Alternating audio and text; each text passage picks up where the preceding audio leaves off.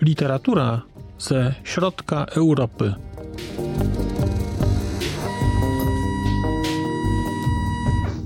Podcast około książkowy. Halo, halo, dzień dobry. Witam Państwa kolejnym odcinku podcastu książkowego Znak Litera Człowiek. Mówi Marcin Piotrowski. Dzisiaj mam dla Państwa książkę, która jest taką monografią historyczną. Książka nosi tytuł 1989 Jesień Narodów. I to jest książka autorstwa trzech historyków: Adama Burakowskiego, Aleksandra Gubrynowicza i Pawła Ukielskiego. Książka została wydana przez Państwowy Instytut Wydawniczy w roku 2021 w ramach y, serii tzw. Tak ceramowskiej. I przyznam, że tę książkę widziałem właściwie bezpośrednio po premierze. Oglądałem ją w swojej księgarni magicznej w Bajbuku. Oglądałem i stwierdziłem, że no chyba nie, chyba jednak nie będę kupował. Ale i to było rok temu jakiś. Ale, ale, kiedy? Odkryłem, że misją tego kanału jest jednak rozmowa o Europie Środkowej. To po jakimś czasie uznałem, że ta książka być może warta będzie poświęcenia czasu, być może warta będzie poświęcenia mm, no, pieniędzy też, i że jednak sobie tę książkę nabędę. A to z tej prostej przyczyny, że zasadniczo nie jest łatwo dotrzeć do jakichś takich e, sensownych, całościowych opracowań, takiego świeżego, całościowego spojrzenia na historię Europy Środkowej w okresie transformacji jako takiej. Najczęściej ja trafiam na, albo kiedy szukam, to szukam opracowań dotyczących konkretnych krajów a tutaj właściwie są konkretne kraje, ale tak naprawdę to jest zespół krajów, grupa krajów. I autorzy bardzo jasno piszą, że to są kraje, te tak zwane demoludy, ale z tych krajów, które w 1989 roku, no można byłoby powiedzieć, odzyskały niepodległość, czy, czy wyrwały się z, tej, mm, z tego systemu komunistycznego, zaczęły zaczęły, można powiedzieć, żyć naprawdę, że z tych krajów oni świadomie, świadomie nie ma tutaj e, krajów republik nadbałtyckich. I powód jest bardzo prosty. Te kraje wybiły się właściwie na niepodległość. To nie była transformacja e, systemowa, tylko tak naprawdę wytworzenie niepodległego bytu czy właściwie powrót do, pewnej, do pewnego bytu, który kiedyś funkcjonował, ale de facto wydzielenie się ze Związku Radzieckiego. I nie ma tutaj y, także Jugosławii i Albanii jako krajów, które jednak no, miały trochę inną specyfikę. Ta transformacja tam miała trochę inną specyfikę niż w tych krajach mm, Europy Środkowej, tak klasycznie rozumianej. Mamy tutaj więc y, sześć krajów, Y, jest, idąc od północy, jest NRD, Polska, Czechosłowacja, Węgry, Rumunia i Bułgaria. I kiedy patrzyłem sobie na to, to w ogóle, kiedy patrzyłem na tę książkę, to byłem trochę zaskoczony, że nakładem piwu się taka książka ukazuje, dlatego że serię Rodowody Cywilizacji kojarzyłem bardziej z książkami nie, doty, nie dotyczącymi raczej historii Polski, raczej książkami dotyczącymi bardziej takich rzeczywiście rzeczy cywilizacyjnych, kulturowych, dużych monografii przekrojowych. Tymczasem trafiłem na książkę opisującą przemiany w Europie Środkowej, napisaną przez Polaków i powiem szczerze, książkę znakomitą. Nie sądziłem, że ta książka będzie tak dobra. A dlaczego jest taka dobra? No to mam nadzieję, że opowiem Państwu za chwilę. Na początek warto powiedzieć, że to nie jest mała książeczka. Ta książka ma jakieś 700 stron.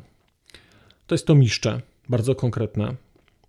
Jeżeli się odrzuci jednakowoż przypisy, przypisy do przypisów, spis ilustracji, wstęp do wydania polskiego, no wstęp od tłumacza tu nie ma, wstęp do wydania drugiego tu nie ma, bo to pierwsze wydanie. No ale jak się odrzuci te takie wszystkie rzeczy, które stanowią o, mm, o takiej na, naukowej wartości książki, akademickiej w szczególności, takiej, takiej monografii, to nadal zostanie tutaj 570 stron czystego tekstu. Jeżeli znacie Państwo tę serię, to to jest spory format i te strony są załadowane tekstem od prawej do lewej w, w najlepszym piwowskim wydaniu, no co technicznie lektury nie ułatwia, powiedzmy sobie szczerze, ale też jakoś niespecjalnie przeszkadza. To znaczy, nie wiem, to jest, wydaje mi się, specyfika tej serii. Po prostu przyzwyczaiłem się, że te książki są raczej gęsto napakowane i ta książka też jest gęsto napakowana. Więc mamy 570 stron. Jak sobie to podzielimy na 6 krajów, no to wychodzi po niecałe 100 stron na kraj.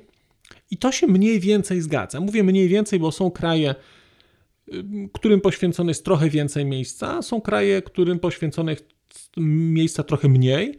I są też takie, takie dwa teksty, jeden taki tekst wprowadzający, jeden tekst zamykający, teksty bardzo dobre, bardzo dobre, które też trochę tutaj miejsca zajmują.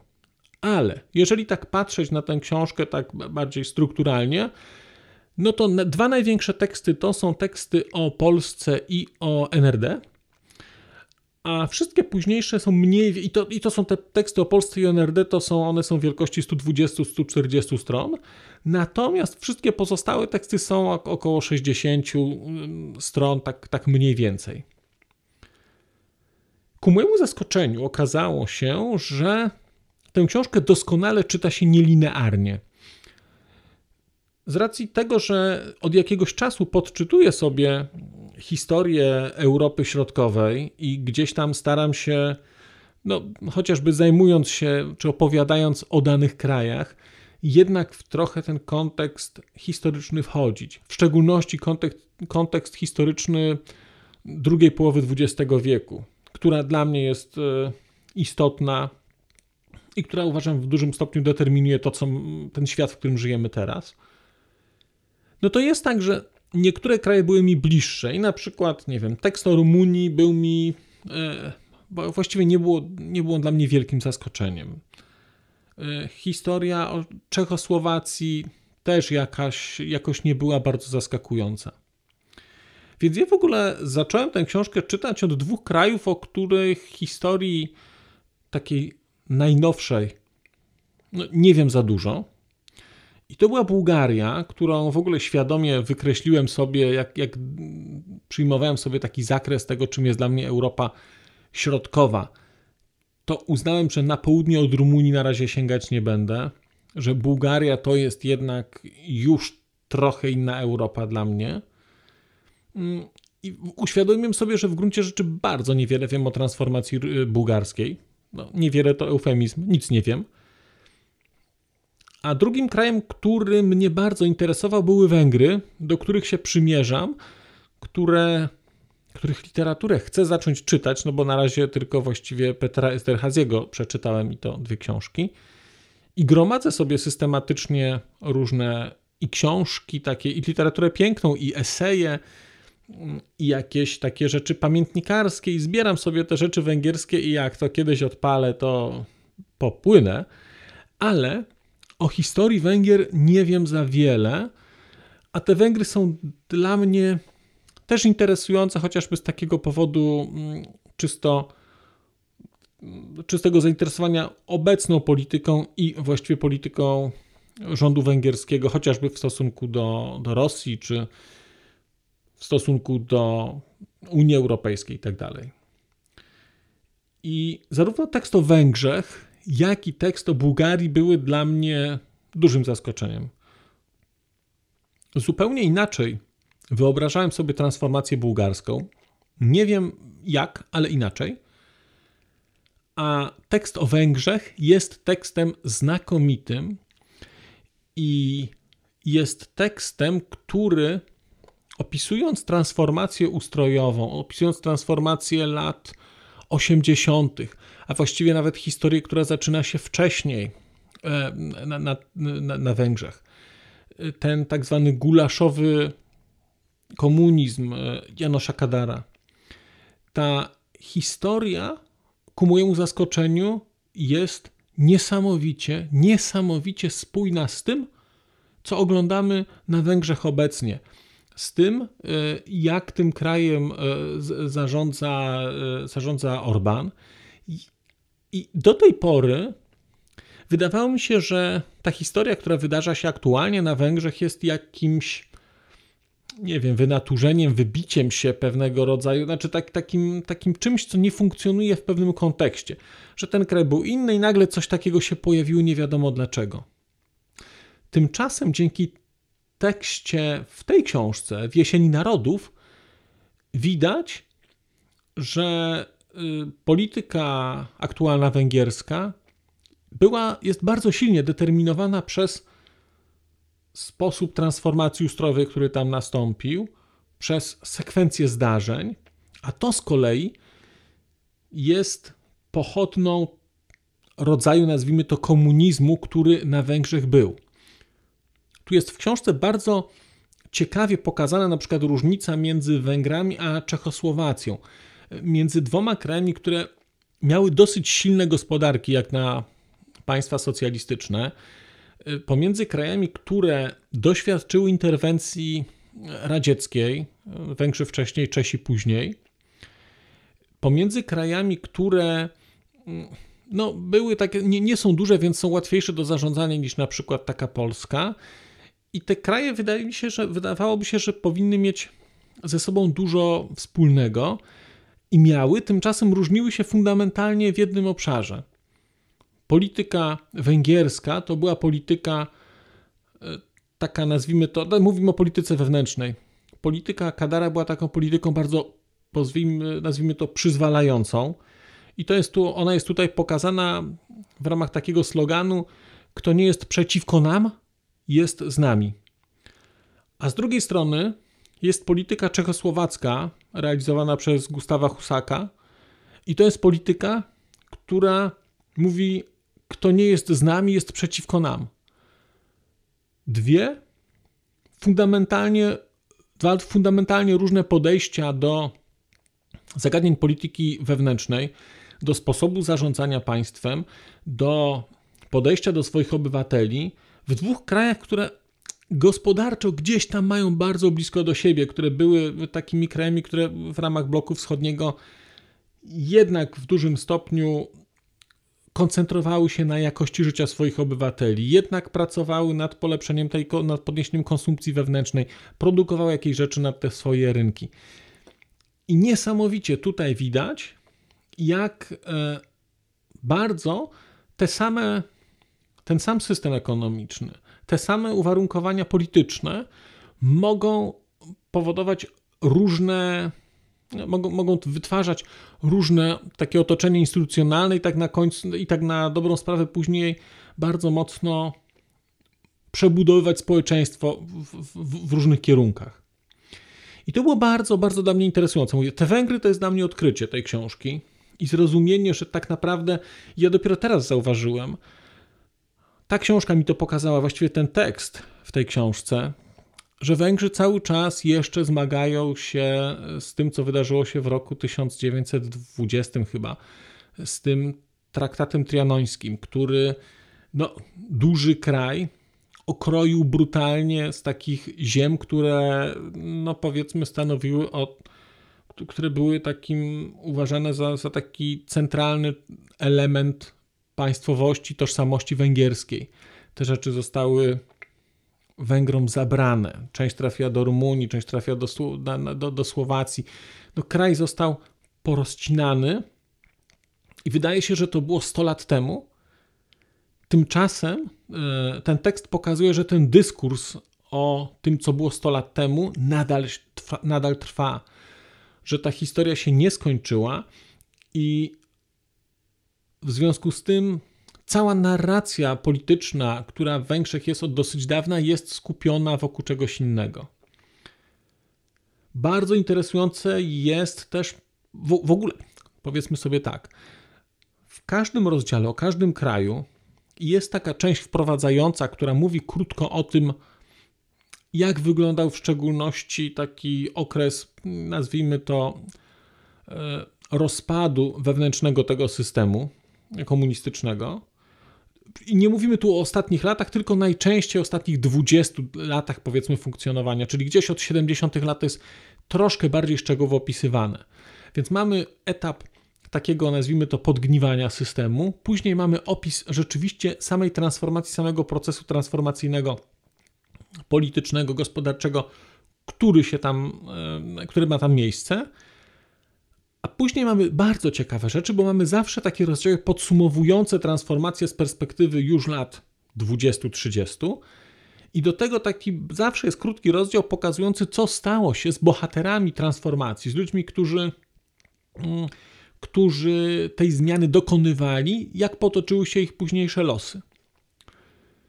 I to jest bardzo interesujące, w szczególności jeżeli czyta się tę książkę w całości i ma się szansę porównania tego modelu chociażby polskiego z modelem rumuńskim, bułgarskim, czechosłowackim.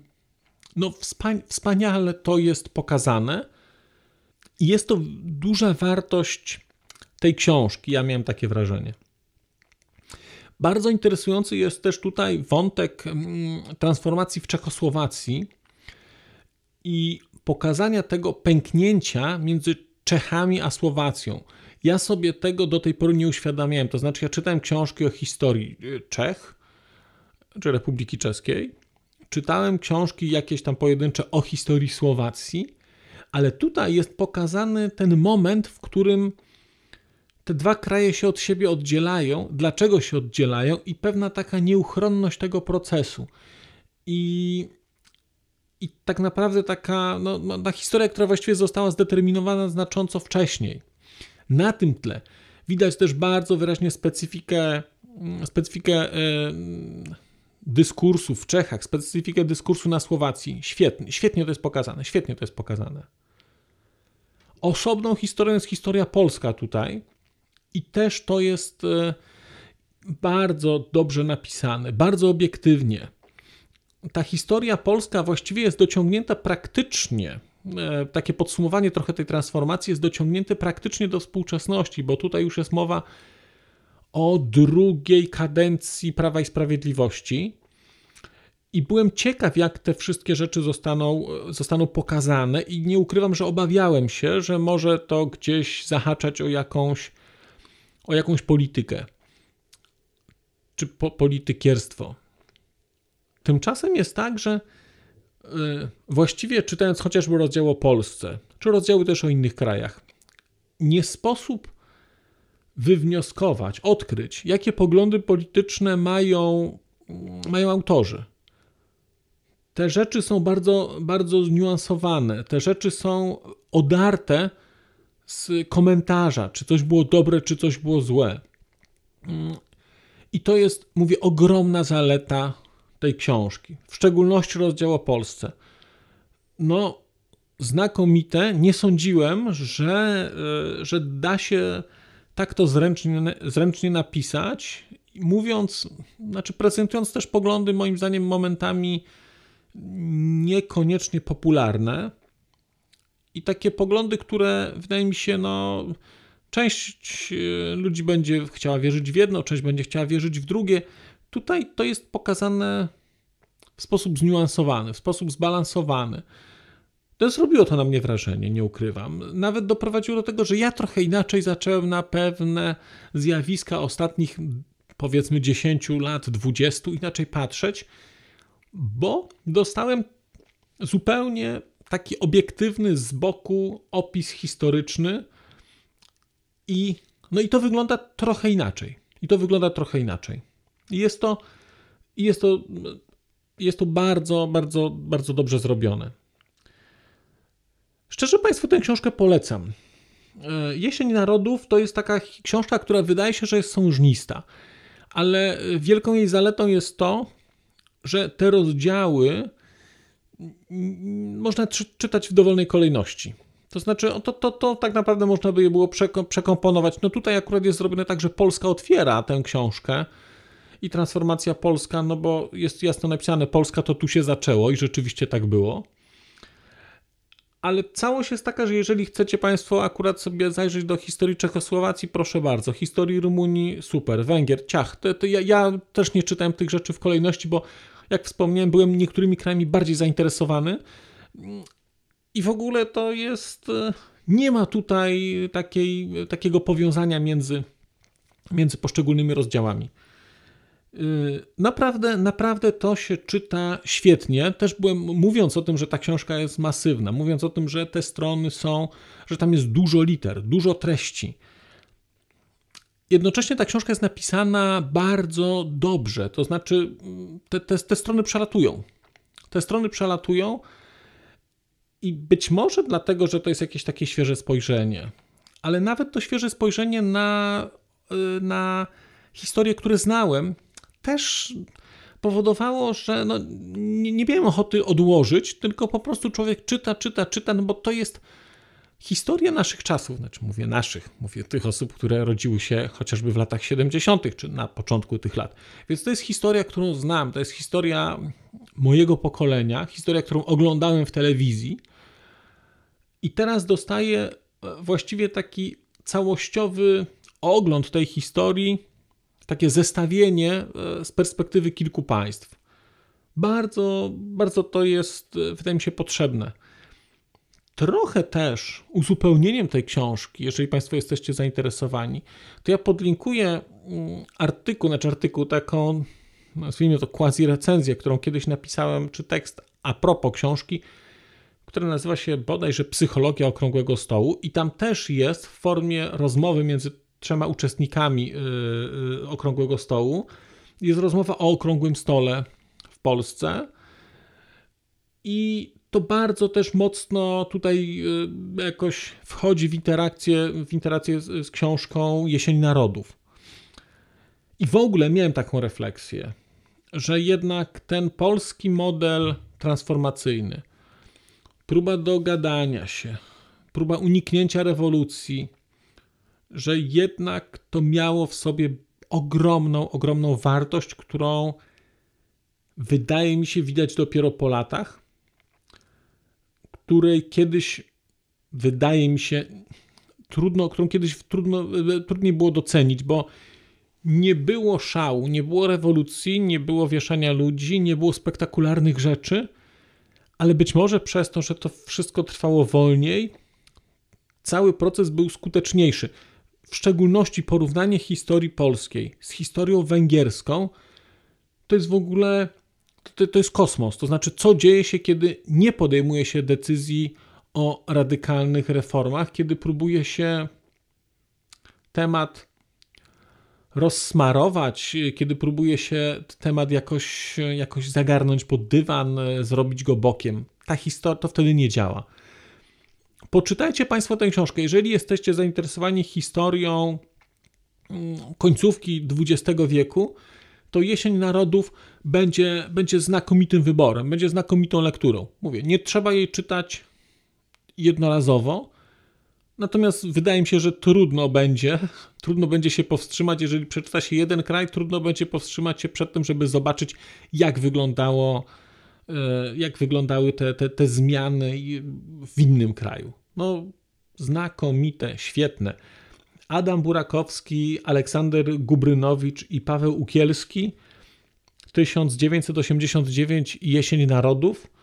Polecam Państwu tę książkę, mimo że ona jest gruba i nawet jeżeli nie lubicie Państwo grubych książek, to warto ją przeczytać, bo można potraktować ją jako sumę mniejszych i wtedy mamy takie mikrohistoryjki po 60-100 stron w sam raz na poczytanie do kolacji. Bardzo Państwu dziękuję za uwagę. Dziękuję za słuchanie podcastu. Dziękuję za komentarze i cóż, do usłyszenia wkrótce. Przez mikrofon mówił do Państwa Marcin Piotrowski.